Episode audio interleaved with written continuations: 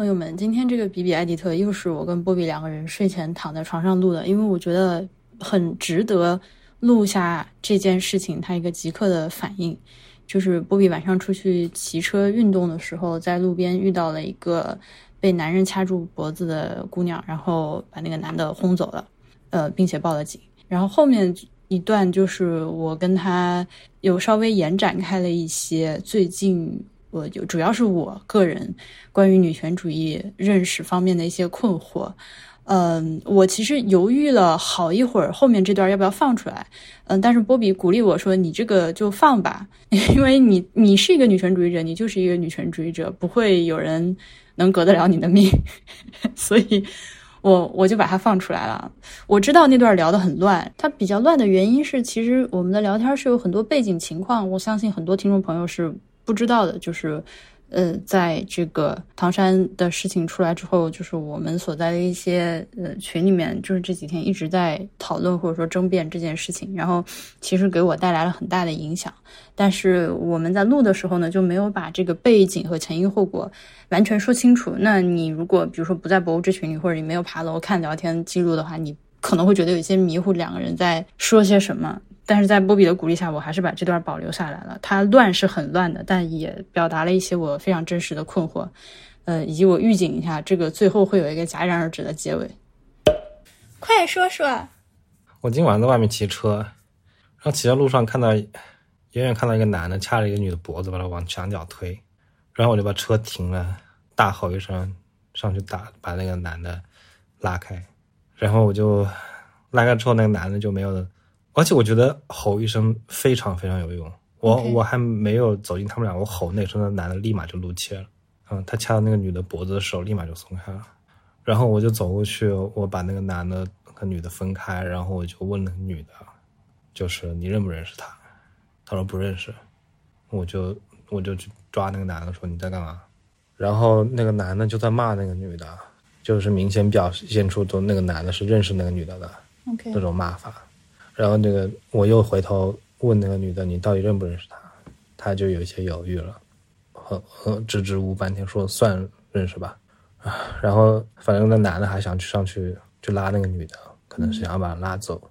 然后我就强行把他们俩分开。这个时候就有一个女性路人也过来了，然后也跟我一起就是站在那个男的和女的之间，把他们俩分开。那个姑娘就。把那个小女孩挡在身后护着她，我就去拉那个男的。然后这个时候，嗯，那个男的就发现有两个人，他已经没有办法把小女孩拉走了，嗯，然后他就他就要走。然后这这个时候，那个姑娘呢就问了这个小女孩一些最基本的情况。她第一个问题就是问你多大了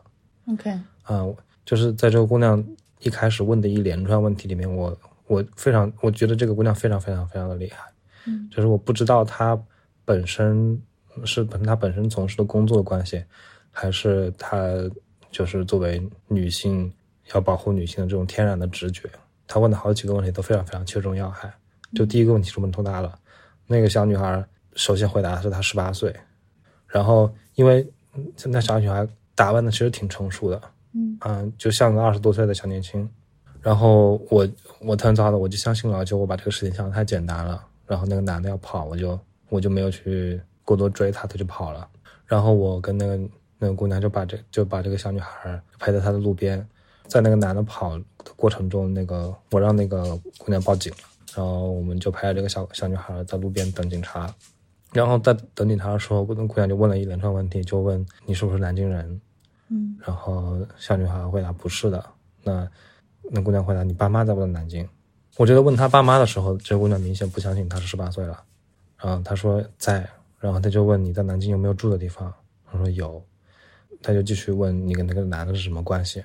最后说，嗯，最终问出来是男女朋友的关系，嗯啊，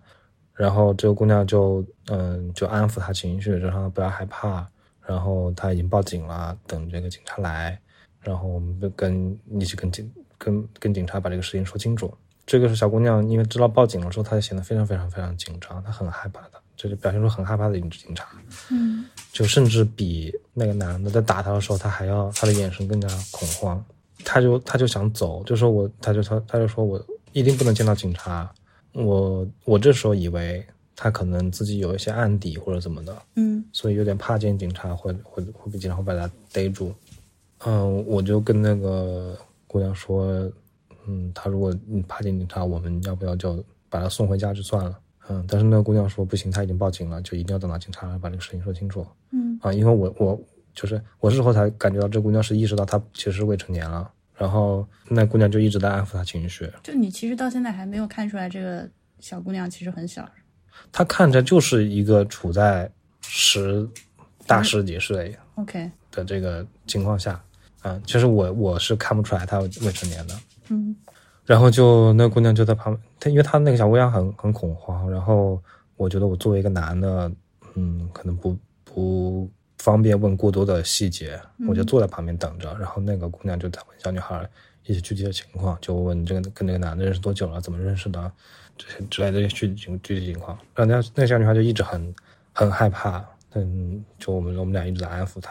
嗯，就这个过程中，就警察就来了。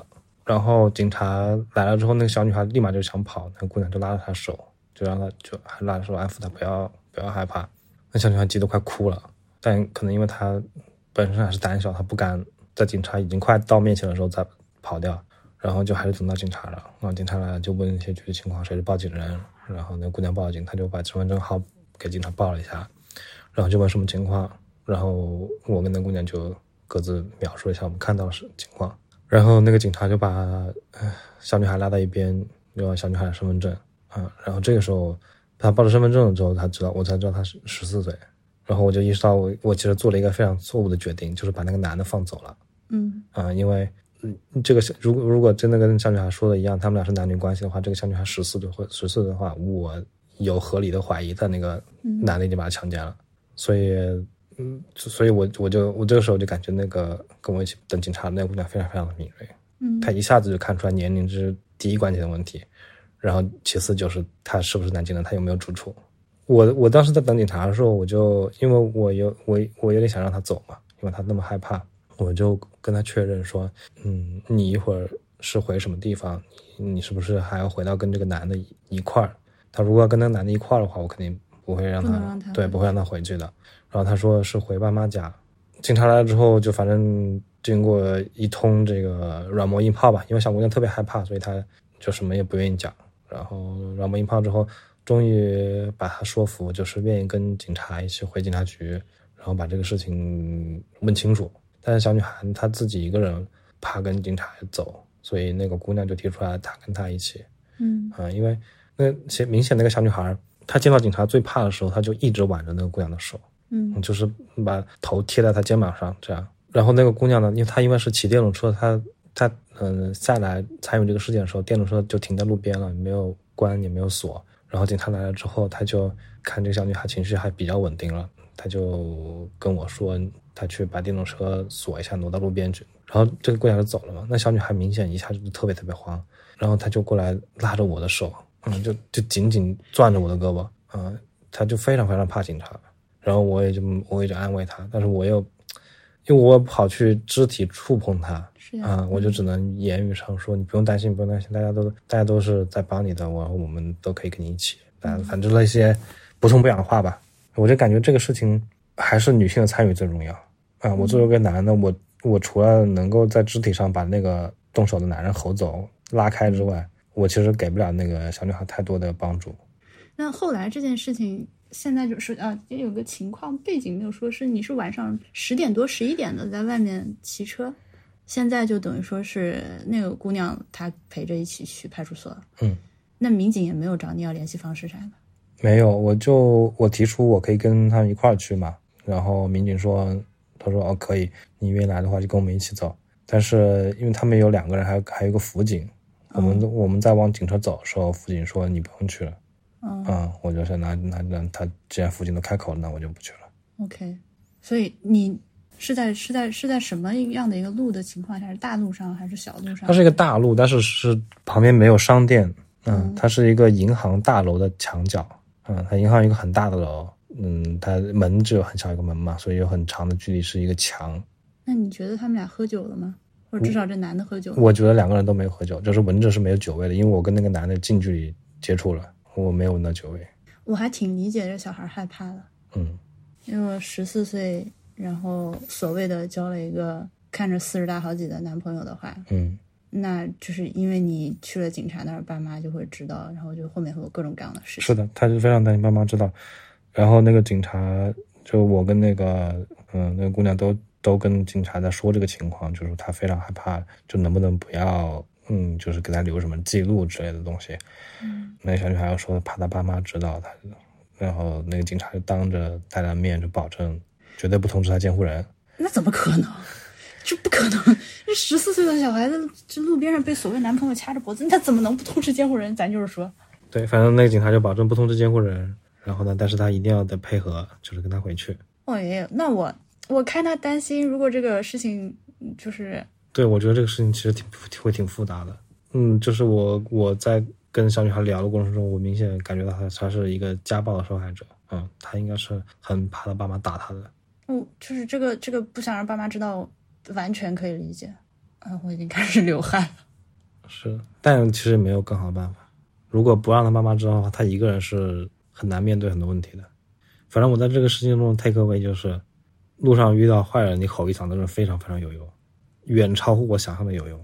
第二个就是女性在很多问题上确实非常非常敏感，敏感 in a good way，嗯，就是她她天生能知道这个问题的要害在什么地方。就暂时认为这件事情，呃，反正你肯定是肯定是往好的方向过来了一点的，至少今天他没有被打。嗯，这大半夜的在路上，你不晓得你要是没看见会怎么样。是的，反正我我介入之前那个场面是挺凶残的。嗯，所以你要顺便说说这两天的事情吗？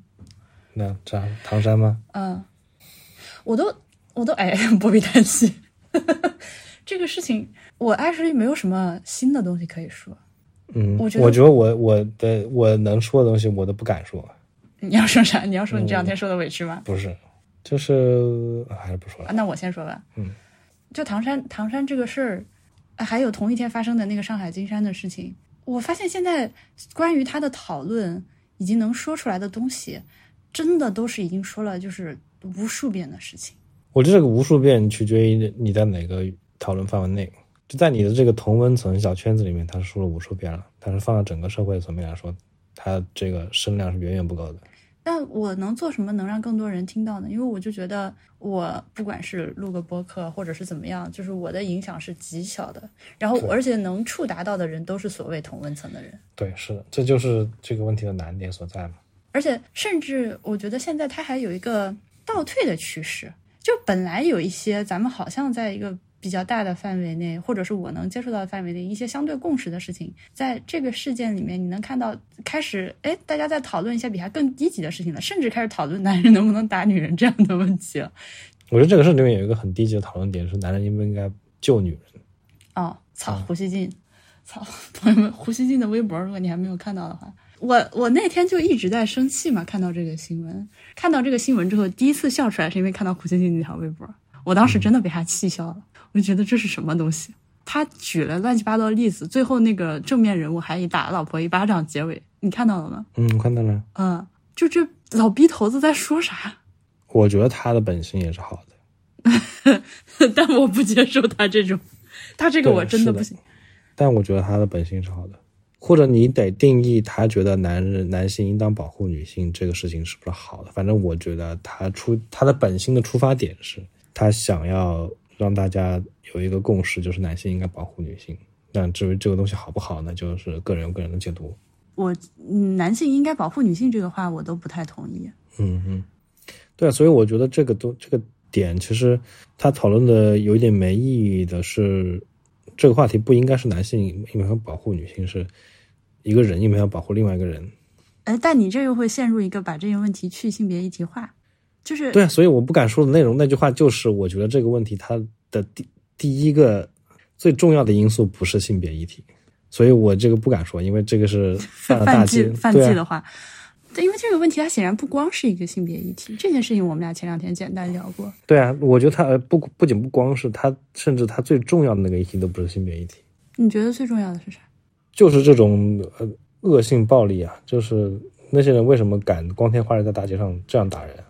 我倒不认为这件事情是一个单纯的性别议题，我也觉得它里面性别的这个部分和就是这种这种所谓的现在就黑恶势力这个词吧，就这种这种人能在这样的公开场合下肆无忌惮的用这种极端暴力对待他人，嗯，这两件事情在这个唐山打人的事件里面，在我心中的这个权重确实是差不多的。我我可能比你要把那个性别议题的部分放得更高的原因，是因为这事儿的起因是因为这个女人拒绝了这个男人的性性邀请，嗯哼，而这个这种性邀请的拒绝，基本上就是肯定不是全部，但是绝大部分是发生在这个女的拒绝男的，或者就是、就是发生在性别之间的才会出这种事情。所以我觉得，嗯。当然我相信你肯定是不否认这个问题里面的就是性别议题的这个方面。对，是，就是因为我看这个问题的方式是，这个这群人打那群女人，就是被被这个拒绝性邀请，只是可他可能是使用暴力的任何一个原因之一，就他也可能有千百种原因。就是如果他哪天，呃，对就男人说来小老弟，咱俩喝一个，然后那个小老弟不不屌他，他也可能把他人家暴打一也可能是这样。打一顿。我从感受上还是觉得，就是女人更容易成为这个 target，因为是女人更是弱者弱者。对这句话是没错的，就是女人更是弱者。总的来说，男人对女人使用暴力是比男的对男的使用暴力要容易的多得多的。嗯但是就这这群人，我看他这个德性的话，他是任何人都敢打的，嗯就是只要你不跟他一样是这个有一种恶霸气质的话，他看你不顺眼，他就能把你拉街上打一顿。但我我觉得这个，所以我我个人觉得这个里面最重要的问题就是为什么这群人敢光天化日的在大街上这样打人？就结合我刚刚发生这个事情，我实际的感受吧，就是路上有人打人，我吼一嗓子，那个人明显一瞬间就怕了。他在没有看到我，因为我是从他背后走过去的，他在没有看到我，听到我那声吼之后，他整个人一下就缩起来了。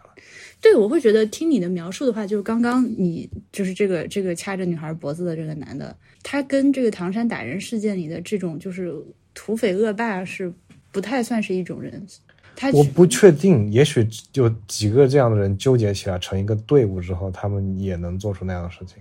但是就是说，就是人都是有有一个，他对这个正义还是有点恐惧的，还是有点畏惧的，只能说是。但是就是这群人，唐山打群这群人，他们就好像完全无所畏惧，对我觉得他们那个打法就是无法无天了，真的是无法无天，就好像他们就是、他们就警察。想想，打死谁打死谁，就他们就警察，就这种感觉。但是现在的这个关于这件事情的讨论的吵架是，我觉得已经没有一个地方能好好说话了。我但我不想再纠结于这个事情，我想我想那个稍微概括一点的去看待这件事情，就是就是女权主义论述里面，它显然是有战斗性和对抗性的。然后这个东西的线要画在哪里，或者说有没有必要在现在这个阶段去纠结这件事情？它因为它对我个人生活来说，呃，我已经没有办法不去想这个问题了，因为它确实会导致我的一些个人生活的痛苦。我会开始要把我的呃这个朋友们，不管是男的女的，挨个拎出来政审，就是这个人他够不够所谓的女权，我要不要继续跟他做朋友，还是我只是跟他保持一个呃礼貌的认识的这个程度就完了？所以他对我来说是一个个人非常痛苦的困惑。不光是比如说像你刚刚说，你觉得唐山打人这个事件，你个人认为最重要的一个层面是这种极端暴力的这个问题。虽然你不否认性别议题在这里面的存在，但你认为性别议题的位置要低一点。像你这种发言，在今天的这个就是这个女权的语境下，确实是不受欢迎的一个说法。我那这就很这就让我非常的难办。一方面，如果说如果说我来 I don't know，比如说我不认识你的话，嗯我会觉得在这个事情上，你唯一正确的口径就是说这个事情是 first and foremost 是一个性别议题的事件。他，我我这里确实是有一点，我个人你不能说不讲道理吧，它是一种权衡之后的决定。就是我觉得，因为我觉得这个事情是比较重要的，嗯所以其他的议题在讨论的时候，暂时为他让出一点位置是合理的。你因为你知道，就是会说，那那男人也有可能被打，或者男人也有可能怎样怎样，还那还还有女的打男的呢，就是因为你要对抗的是这种 whataboutism 的这个论述，所以你只好稍微往前逼一点。因为如果你不把这个事情，就是把这个女权女权议题的这个牌子给咔这个定住了，对方会往我这边推的，他会一点点的说，哎，你就是我刚说那话，而是到处都有人说，嗯，所以我会觉得从女权主义斗争的这个这方面考虑，我会呃，我先认为这件事情是一个女性议题的问题。嗯哼，我我觉得这里面有两个我可以反驳的点啊。就第一个，像这种观点上的细分，一旦开始，它就没有终点。嗯，这个我同意。就它会无限细分，就是你今天，比如说一百个人在讨论，大家都是女性女权主义者，然后我讨论，你用某条绳、某条准绳砍掉了，比如说砍掉五十个人在你的范围之外了，说这些人跟我不是一伙了，那你明天会有另外一条绳再砍二十个人，然后又再砍十个人，就它是无限细分的，就分到最后你会发现没有人跟你在同一条船上了。第二点就是。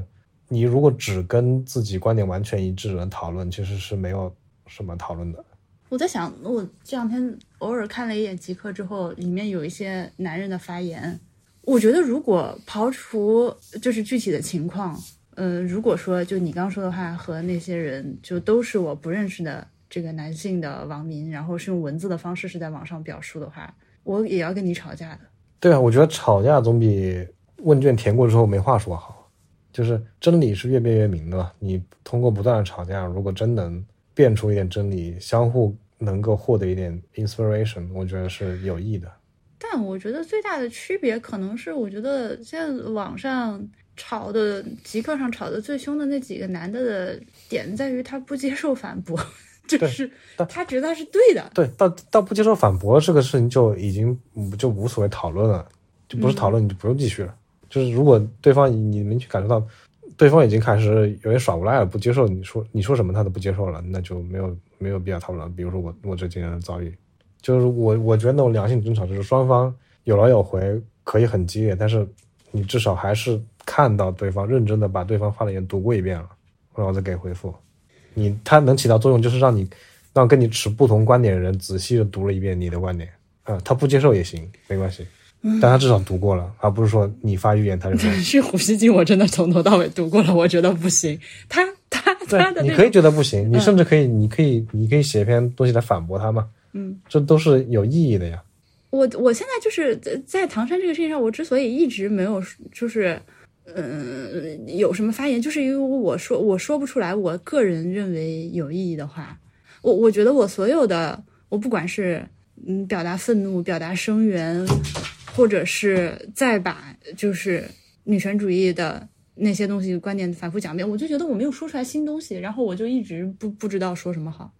我在我看来，就是这个里面的道理就是太简单了。嗯，我甚至这几天看到有一些朋友就是在反复的转一些他们针对这件事情或者围绕这件事情以这件事情出发讲的一些写的一些文章，我都觉得哎呀。哎，就觉得他们好辛苦啊！就这个事情还要再继续继续克服，继续克服，继续克服，就是一种锲而不舍的在反反复复的讲。我我真的我觉得我没有这种精神。我我猫子把灯打开，我操，瞎了我！猫子学聪明了，给孩子报清华还是北大？哎呀，我觉得这是有意义的，就是你一篇文章反复的、反复的、反复的转。就是它不是徒劳，虽然你在你的同温层里面，你会觉得这有一点陈词滥调了，但是你如果真的要去推动一个思想普遍的深入到社会的每一个层面的话，这样反复做是有意义的。还有一个问题就是，嗯，就是是这个论心还是论迹的问题，我我没有想明白啊，但是我觉得既要论心也要论迹，因为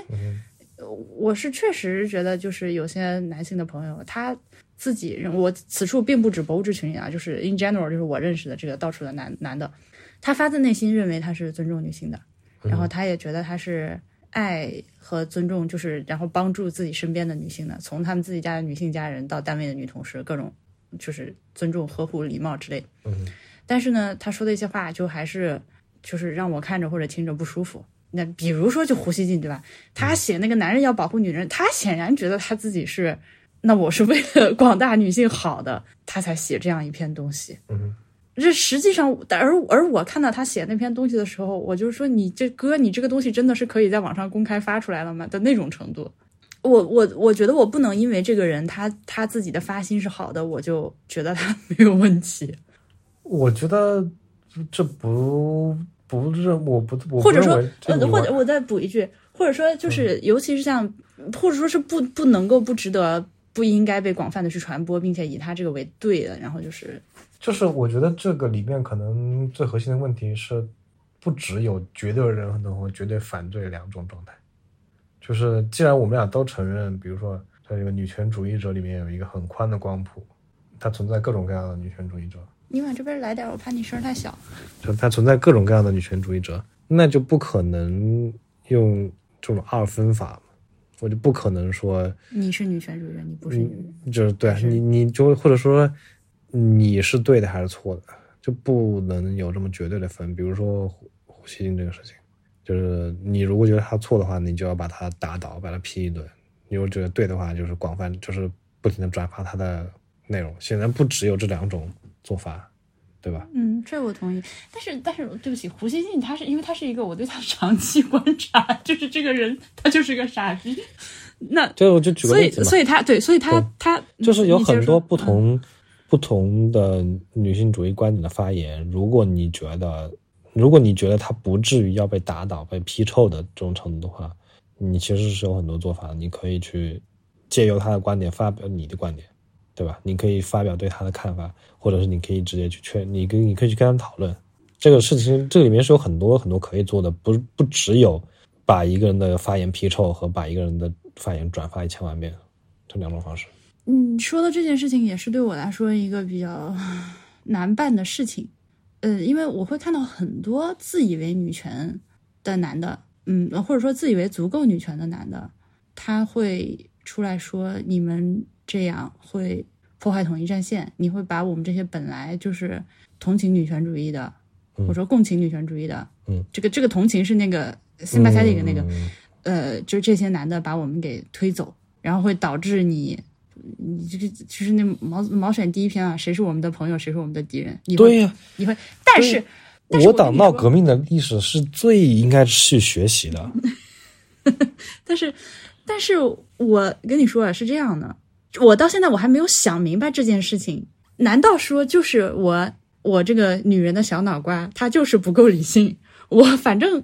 有的时候看到这样的发言的时候，就是不舒服。就是你为什么是这样的？你先你先等，你先等我说完，你嗯，我。我我先不说啊，你说。嗯，他就是让我有一种他在高高在上的，就是指导我应该怎么做的那种感觉。就是你，你可不能把我们这些本来就觉得你们女权好像还可以，你可不能把我们这些就是在生活中已经足够尊重女性的男的，你上来把我打一顿，就是臭骂一顿，就导致我从此以后女权去你妈。那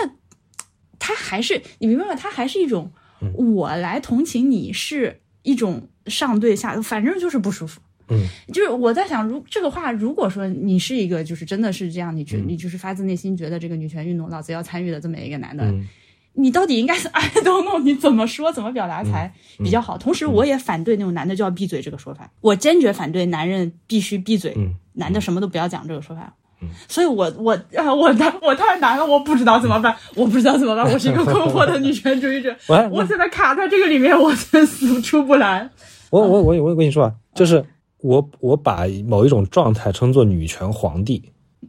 或者是任何一个地方都有一个皇帝的角色。所谓皇帝的角色，就是说你让我不舒服了，你就得拜拜了，你就马上就要成为就是敌人了，就是所谓这皇帝的角色。但各种各样的运动不应该有一个皇帝的角色，就是你或者如果以一个不好听的方式说，呃，假设我是一个女的啊，现在有个男的说你再这样啊，那我就不同情你们女权主义了，那我肯定不舒服了。但我反思一下，我算老几？我不舒服重，我舒不舒服重要，还是女权主义这个事情成了最重要？嗯，如果我是我口中假设的那个女权皇帝的角色，那显然是我舒服最重要。那你让我不舒服了，那我就号召我的小姐妹把你劈倒劈臭，你就是敌人了，那我就舒服了。那皇帝舒服了，那自然自然这个事情就达到最终目的了嘛。但是呢，如果就是按我认为那样，不应该存在一个女权皇帝的角色，那么大家作为这个革命党人，我们需要成的是推翻鞑虏，恢复中华，恢复恢复中华，对吧？我们要建立民国，那应该什么？我选不上总统没关系，只要民国成了，满清皇帝退位了，这个事情我觉得就是有意义的，对吧？哎，宝贝儿，first of all，你这一套一套的。然后就是我觉得很有意思的是，我你被你被你这么说完之后，我他妈还真不，我突然间陷入了一个更大的困惑，就是女权主义的奋斗终极目标是什么？我觉得你这个终极目标我很难说清楚啊，但我有一个现阶段的目标，就是让更多的人能够自称我是女权主义者了。我觉得这是一个很现实的目标，不管他是哪种女权主义者，即便他是胡锡进那种，他如果能够很自信的说出“嗯，我是女权主义者了”，有越就是这样的越多，我觉得这个现阶段的目标就越成功。嗯，我同意。嗯，对吧？虽然我的小姐妹们，我我现在确实感到了压力。嗯，我感到了压力。我我我我我就是我会有我会有一种就是担心来自其他这个女权主义者的这个 judgment 的压力。嗯，对，就是因为我也是一个呃怎么说，我是一个那个统一战线那一派的。嗯嗯，我是希望团结所有就是自称女权主义者的男性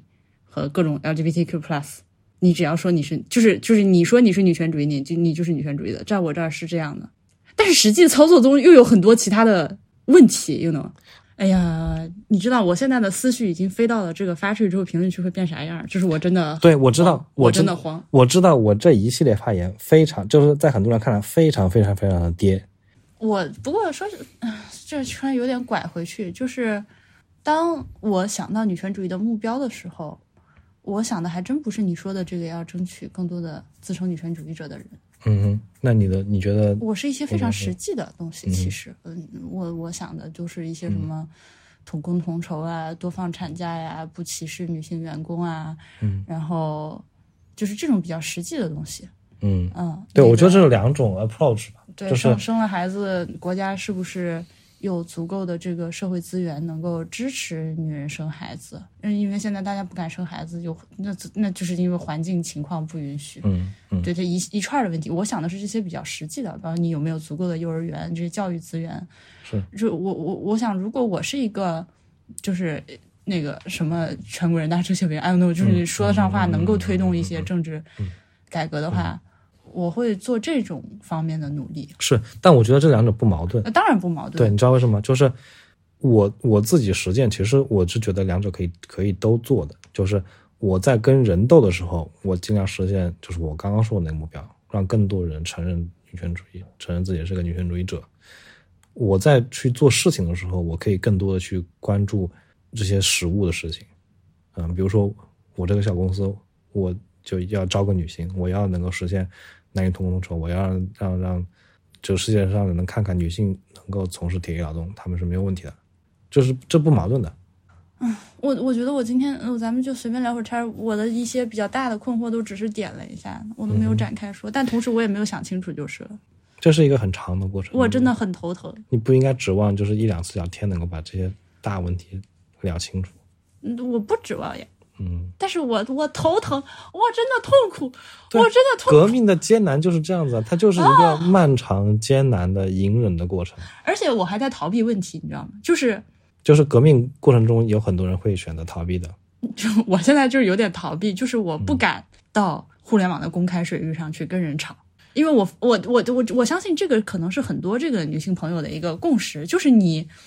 你本来是抱着一种想要跟他好好。讨论问题的这个态度，嗯，咱们来聊。但是你一旦到了一个不受控的这个舆论环境下，你一会儿就被气到要死，然后就再也没有好话说了，嗯，然后出去就张嘴就开始骂男人了。是的，我作为一个男人，我也这样，就是革命就是一个不容易的事情，它就是有很多很多件。你你就想想我党是怎么成功的吧？就二一年开始起事，一直到四九年最终夺了权，中间二十七年啊，这女权主义才搞几年。那你要说国际女权主义远远不止二十七，咱就是对，但是人家好多地方成功了呀，就我们才搞好多好多好多情好多地方部分性成功，阶段性成功。对，就是但我们才搞几年，我们这个就还还处在就是可能刚刚从南湖的游船上下来吧，嗯，操，哎，这后面还多得很呢，就你还要还要建立苏区，还要被打跑长征。各种各样的，你还要内部还要大斗争好多好几次呢。而且你，我我我不知道你有没有这种感觉，反正我是经常有这种感觉，就是，嗯，我试图去和一些这个男性的朋友聊这件事情的时候，我总觉得，嗯，我在传教，然后呢，嗯而且对方基本上总是不相信和不认同的。嗯好像我现在认识的这个男性的女权主义者，他都是自己三炮有一天悟了，然后就摸了过来。你你摁着头跟他说，好像没有啥用。嗯，我觉得还是有用的吧。就是悟了，也是他在不断的吸收过程中，终有一天总会贯通的。我我我我每次跟人家说的时候，对方都是都觉得我想多了，或者你说的这个东西是一种习得的思想。嗯，或者你可以不用，就是直接给他们上，就是你比如说拉一个老乡，哎，来来，闹革命，你一开始给他讲讲什么《资本论》，他肯定听不懂，对人家讲天书。但你可以讲一些实际的东西，你可以说老乡参加红军打土豪分田地，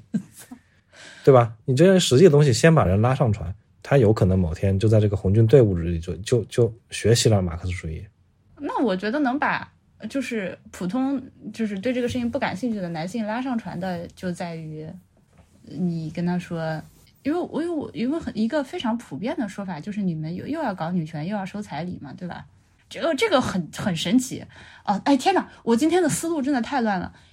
就是又要收女，又要搞女权，又要收彩礼，这个里面有一个非常。连我这种逻辑苦手的人都能看出来的一个问题，就是这个收搞女权收彩礼，他不是一拨人，嗯，对啊，嗯，但是就会被指责为你们就是所谓的田园女权，什么都想要啊、这这是这是一个问题，这这个同时也包括在就是我和男性作为一个整体，就是我如何认识这个作为整体的男性，作为整体的女性，以及我在网上和你在网上对话基本上都是个体了，嗯，对话的时候，我我怎么看待他们个人，这个对我来说是一个很难的问题。我觉得就是你刚刚说的那个又要搞女权又是彩礼，这个我其实能够想到一个很好的反驳的手段，就是说，如果你能跟这个人真正是好好的聊天，而不是这种骂仗的话，就是你可以让他说说看，你知道谁是这么做的？你或许是个活人，你说他名字；或许是个网络 ID，你把他 ID 说出来，你让他指出一个是又要他看到的又要收彩礼又要搞女权的人。他如果说不出，我觉得他就很能，他就他就能够意识到这个问题是什么问题你。这还是在假设一个理性人。对我就是说嘛，他前提是你能跟一个人就是展开讨论，而不是骂仗。好，这个问题打转拐嗯回去，我想真正想说的那个事情，就是我能想到的，就是呃，团结一部分男性，就是就是女权了之后，这不是女权了，女权了之后你就不用出彩礼，你就因为就是男性的这些，你又要买房买车出彩礼。然后所谓的赚钱养家，看着好像你特辛苦，一切都是你承受，但实际上这个是由于你们压迫女性带来的副产品。